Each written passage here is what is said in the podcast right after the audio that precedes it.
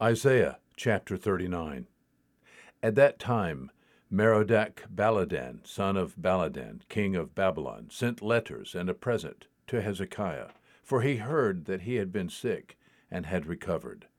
And Hezekiah was pleased and showed them all his treasure house, the silver and the gold, and the spices, and the precious oil, and his whole armory, and all that was found in his treasuries. There was nothing in his house, nor in all his dominion, that Hezekiah did not show them.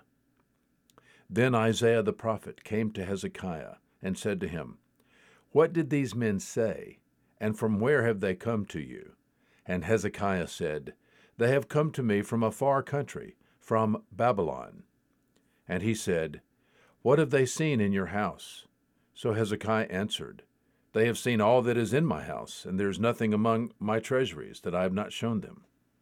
Then Isaiah said to Hezekiah, Hear the word of the Lord of hosts.